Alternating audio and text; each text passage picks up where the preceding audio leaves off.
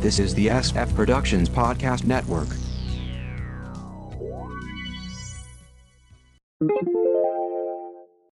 How I Got My Wife to Read Comics, Episode 584.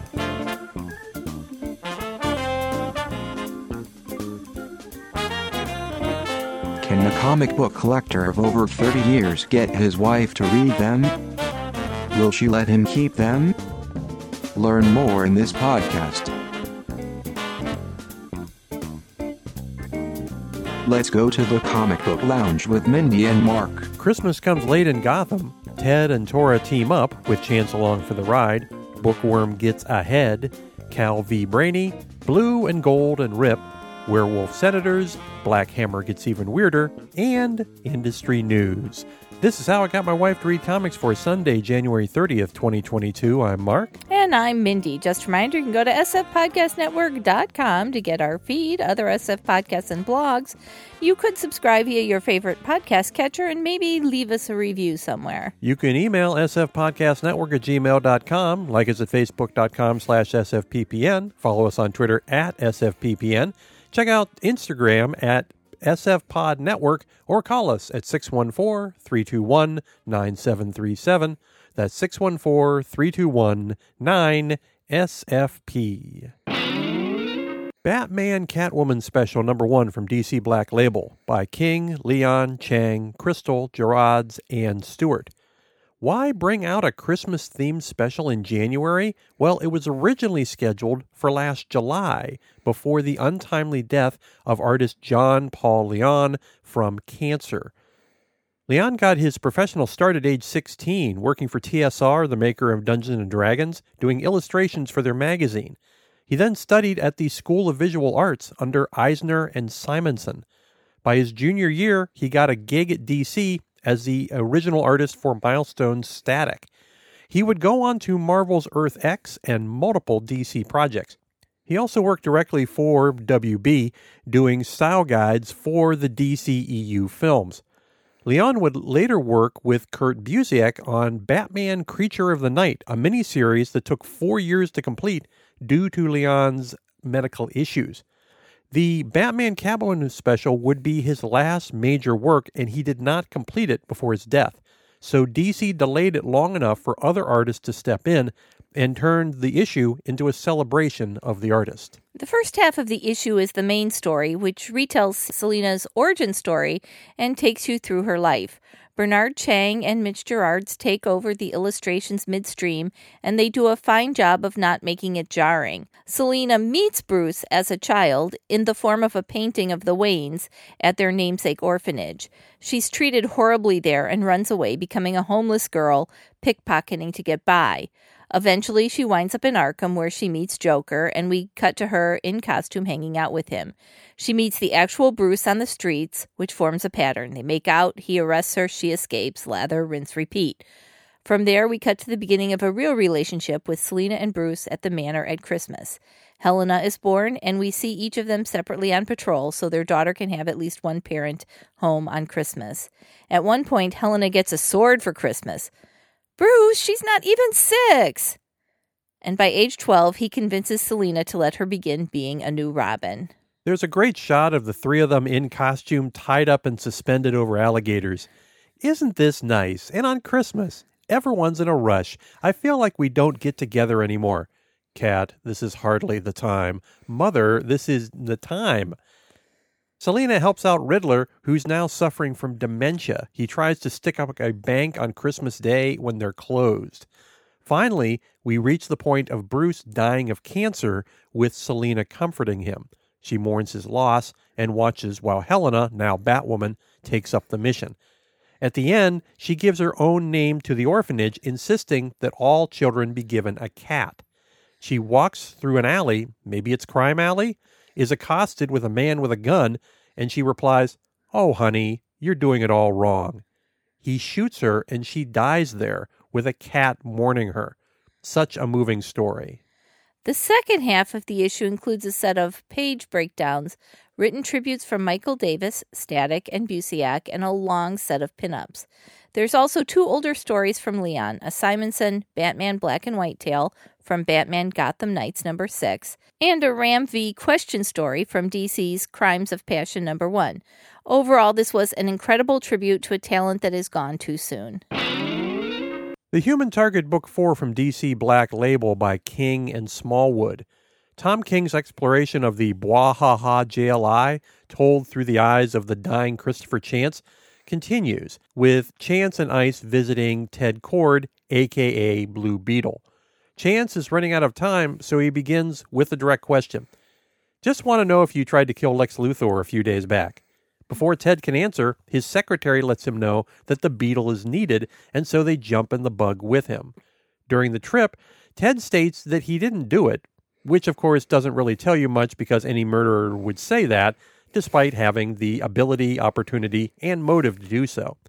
He even admits he would kill Lex if it was the right thing to do, but there's that annoying heroes don't kill rule.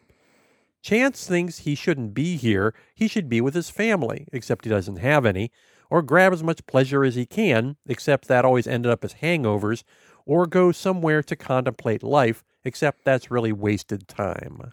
They get to a bank where there's a hostage crisis, and the two heroes quickly resolve it with a whole page of Batman-style pows, biffs, and bams. When Ice notes, "You couldn't help," Chance says, "I'm not a superhero." "Really? Then what are you?" There's a whole series of crises, and they hopscotch around the West Coast, with Ted talking in circles about being a superhero. They wind up at a hotel, which Ted owns, and the boys go off to drink. Ted gets plastered and says that Booster doesn't need him. He can do it on his own. So when Booster asked for money recently, Ted turned him down. And then John Jones asked for a similar amount of money to help a friend. Somehow, Booster gets his money. And then Ted passes out. Chance goes to his room to find the lock broken and Ice in a short robe instead. He realizes something that's been bugging him all day.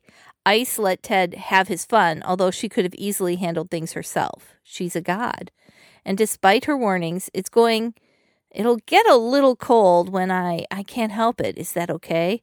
They begin a night of ecstasy. Presumably, we'll get to see Martian Manhunter in the next issue.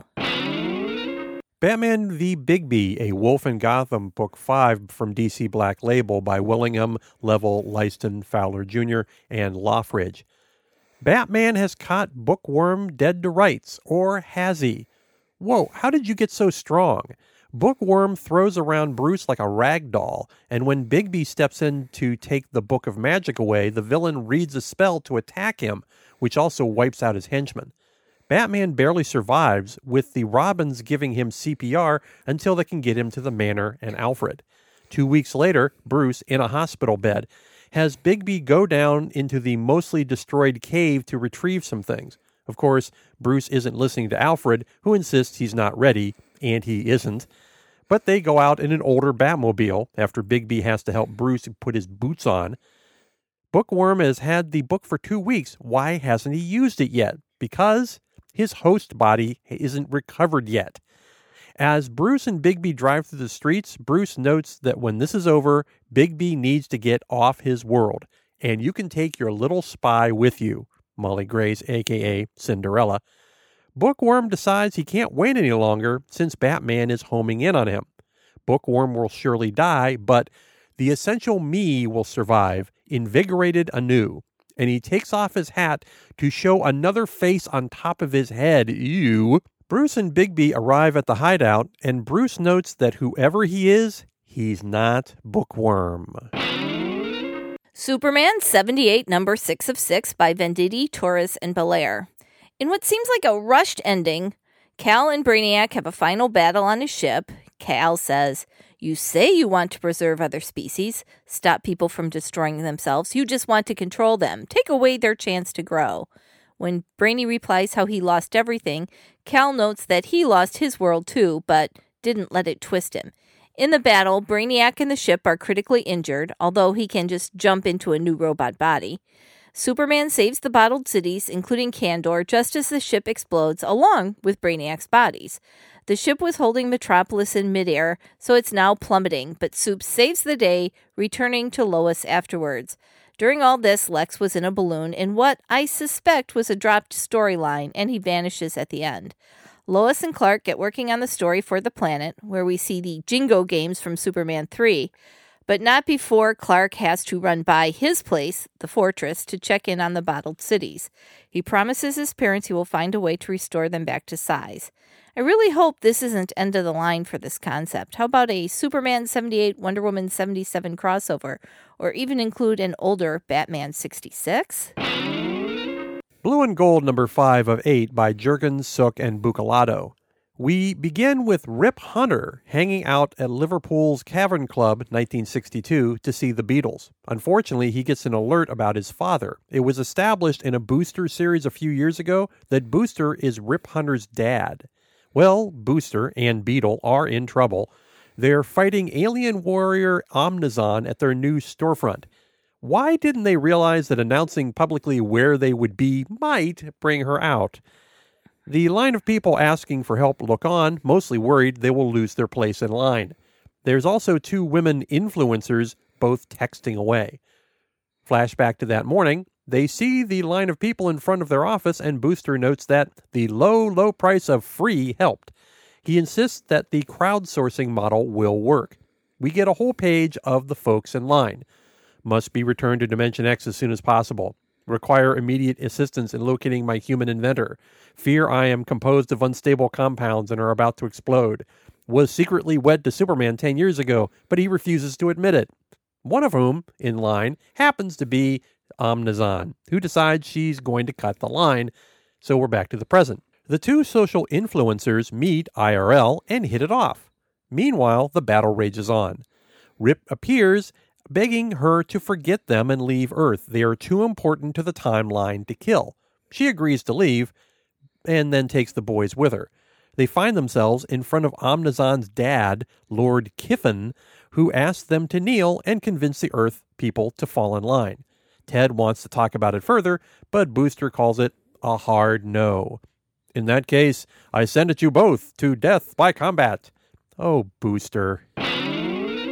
Edgar Allan Poe, Snifter of Death number 4 from Ahoy Comics by Geary, Fields, Ojeda, Castro, Ingman, and Kelly. More humorous horror from the master. A tale of the Great Plague puts us back to the start of COVID. Two city dwellers can't take it anymore and flee to an empty family mansion. No cell phones, no laptops, no TV or any media, just books. One of them becomes paranoid, seeing COVID in the air. Eventually, he sees a massive version of the COVID virus rolling towards the house. He collapses, and his friend thinks it's stress. He sees it again, and the friend suggests he's just seeing it on the surface of his eyeball. Could this be a new mutation? They head to a hospital just in time to miss the massive virus crush the mansion. True Tales from the Life of Edgar Allan Poe is a one-pager where he runs into Robert Louis Stevenson at a tavern. They have a drink, Stevenson turns into Mr. Hyde, and Poe replies, "I'll have one of those." Edgar Allan Poe's Werewolf of Washington is a fable about Ted Cruz and his wife being werewolves. He eats a nosy reporter, then shouts down an effort to fight climate change. Simple Dems, I almost pity them. They don't understand how irrelevant the truth is these days. Unfortunately, the truth does come out. His wife decides to out herself. Unfortunately, he successfully uses it as a campaign slogan, Werewolf Pride. When an investigator has proof of his reporter eating activities, he just eats her too. I guess some people would rather believe a lie. Black Hammer Reborn number 8 from Dark Horse by Lemire, Ward, Sheehan, and Picos. It's a Colonel Weird-centric issue, so strap in. He's in a spaceship and sees an animal version of himself in the mirror. He goes to talkie-walkie and says his headaches are getting worse. He then senses a new anomaly and realizes it's the second coming of Anti-God. He is just sleeping. He pops his head out a dimensional portal and sees a massive battle, another spasm, and we repeat the scene, this time with a black weird in the mirror. Another repeat, this time with a female weird. Finally, Weird decides to jump into the mirror and finds a ship filled with his variants. Welcome to the Parliament of Weird. They explain that the pattern he is seeing is about to be broken and that he alone must act to stop it. Cut to Lucy, now a prisoner. Weird goes to her and tries to explain why he killed her family. They are the sacrifices that had to be made. He warps back out, and she and Skull Digger make plans, escape, break out the real Dr. Robinson, and kill Colonel Weird. We also get another part of the Inspector Insector story, which has completely lost me. We do have two industry news items. DC has announced two events coming up this spring. For the 30th anniversary of the death of Superman, they're upping the ante with the death of the Justice League. Wow, and Diana just got back from being dead. Yeah, killing superheroes doesn't have the impact it used to. Also, from the Refrigerator Magnet title generator, Flashpoint Beyond. Thomas Wayne finds himself back on his own Earth, but it was supposed to have been destroyed, so it's off to figure out what's going on. Now, the second story requires some background to understand. In the old days, if you wanted to know how much your comics were worth, you would page through your copy of Overstreet, find your comic, and then make a judgment call on its condition. Near mint, very fine, poor, etc. There's got to be a better way. CGC, Certified Guarantee Company, will grade it for you for a price, and then encase it in a hard plastic shell, which is called slabbing. It's reportedly all scientific and stuff, with a score between 0 and 10. For example, 9.8 is great. Of course, there's three problems here. You are trusting them to know more than you about grading. You are paying for that service, meaning any potential sale profits are reduced. And most important to me, you can no longer touch or read the comic without breaking the seal and invalidating the grade. Got it? Well, a small publisher named Bad Idea got CGC as a publicity stunt to slab a rare variant comic they published. It's invisible. Now, they could have just slabbed nothing, but decided to publish books made of transparent acetate sheets stapled just like a comic. As a part of the gag, CGC slabbed them with a variety of grades. That allowed Bad Idea to display them at conventions and give them away as prizes. But Bad Idea has gone further, selling them to customers based on the grade given. CGC asked them to cease and desist, as it makes their process look silly, which it is. AnnouncerBot, how can the folks find us online? Go to sfpodcastnetwork.com to get the feed, other SF podcasts, and blogs. Subscribe via your favorite podcast catcher and leave us a review. You can email sfpodcastnetwork@gmail.com. Like us at facebook.com/sfppn. Follow us on Twitter at sfppn. Check out Instagram at sfpodnetwork. Call us at 614-321-9737. That's 614-321-9SFP. Back to you, Mark. Thanks for listening, everybody. Bye. Bye-bye.